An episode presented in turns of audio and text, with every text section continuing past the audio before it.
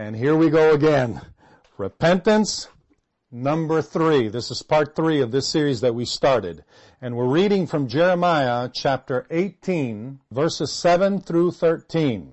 Amen. There are times when I, and it's God, the I here is God, he's speaking directly and he says, threaten to uproot, tear down, and destroy a nation or kingdom.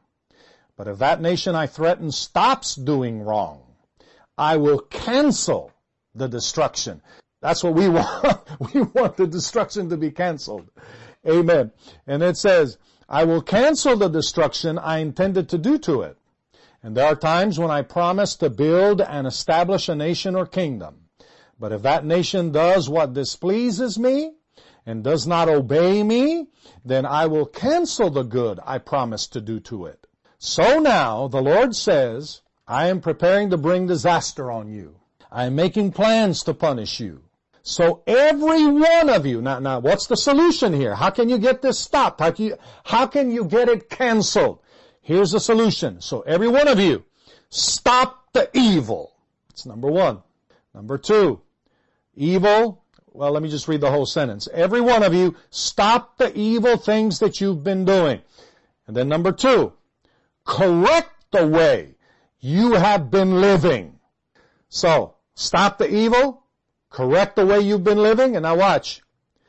And do what is right. Now, right according to God, not right according to your feelings. Not right according to what you think is right. You know, a lot of people can have a lot of different opinions about what's right, but God tells you what's right. And He tells you what's wrong. That's why you have to study the Bible.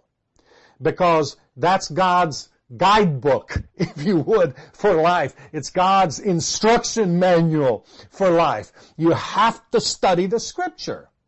And in it, you're going to find God's moral commandments, God's moral guidelines, God's principles, and we have to live by them. We don't just talk about them. The apostle Paul, you know what he said? He said, he said, what matters is that we keep or do the commandments of God. 1 Corinthians 7:19. So, and Jesus said, if you love me, you'll do what I tell you, and you will keep my commandments, and you will do my word. That's uh, John chapter 14, verses 21 through 23. Go check it out. But here, he tells you, stop the evil things you've been doing, correct the way uh, that you've been living, and do what is right. And then he said, but they just kept saying, now this is what God says people are saying. You figure out if you're hearing this today in our world or not. In different ways and in different ways of speaking and communicating, but you, this is what you're hearing today out of even our nation over the news media and, and through atheism and through people that are against what the Bible says and practice wickedness and want to keep practicing lesbianism and homosexuality and bestiality and transgenderism and they want to keep practicing adultery and immorality of different kinds and, they want to continue their violence and their, their hatred and their racism and all these things they want to continue to steal and to kill and to destroy.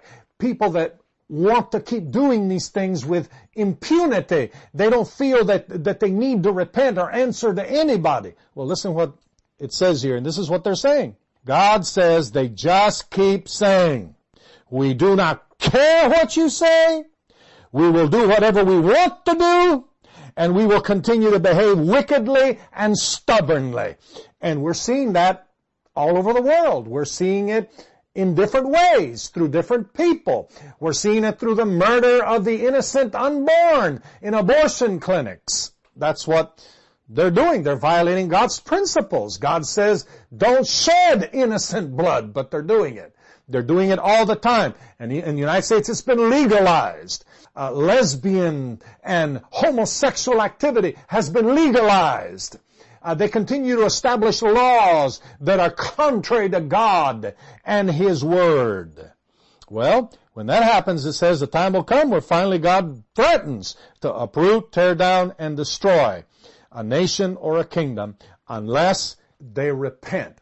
The destruction will not be canceled. It's canceled when people repent say, sorry God.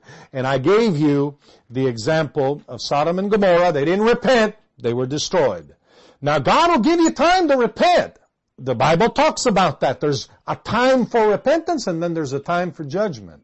Well, right now, the United States is in a very difficult situation, a very dangerous situation where not just churches need to repent, individuals need to repent, but the nation needs to come to repentance. A radical repentance revolution needs to come to this nation for a radical revival to break out in this nation.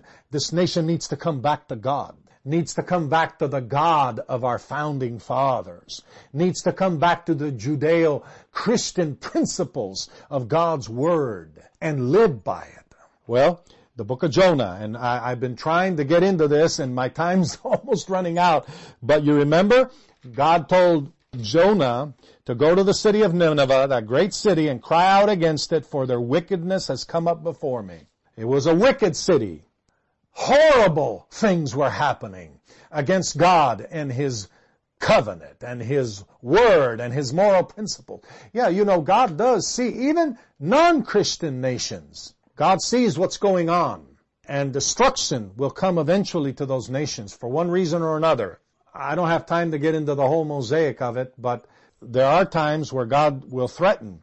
And this was one of those times. God threatened to destroy Nineveh. And of course, Jonah didn't want to do it. He got swallowed up by a big fish and then he repented, got thrown out on dry land and he went to Nineveh and God said, now go and tell the city what I tell you. And he went and started walking. Jonah, the prophet Jonah, started walking in the city. Forty days and Nineveh shall be overthrown. And the people heard this and they believed God and they proclaimed a fast and put on sackcloth from the greatest to the least of them.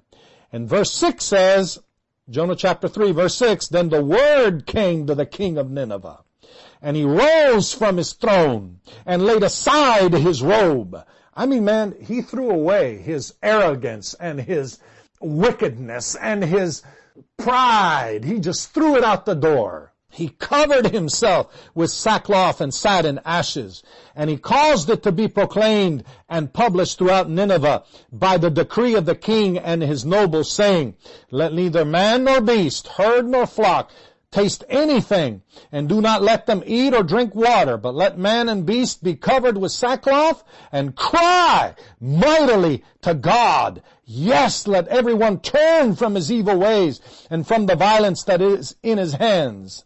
Who can tell if God will turn and relent and turn away from his fierce anger uh, so that we may not perish? And then God saw their works, it says. This is verse 10. And they turned from their evil way. And God relented from the disaster that he had said he would bring upon them. And he did not do it. Wow. This is exactly what Jeremiah said. God canceled the destruction against them because they repented. But I want you to see something here powerful, powerful. Not only did the people repent, but the leader of the country, the king himself, turned from his arrogance and his wickedness and his evil way, threw down his robe, robe and fasted and prayed and asked God to forgive him. And they all turned from their wicked ways. When was the last time you saw in America a call from the President of the United States to repent, national repentance to come to this country. In Jesus' name, that's what we pray for. National repentance to come to America so there can be national revival in Jesus' name. We'll come back with some more teaching from God's Word. Amen.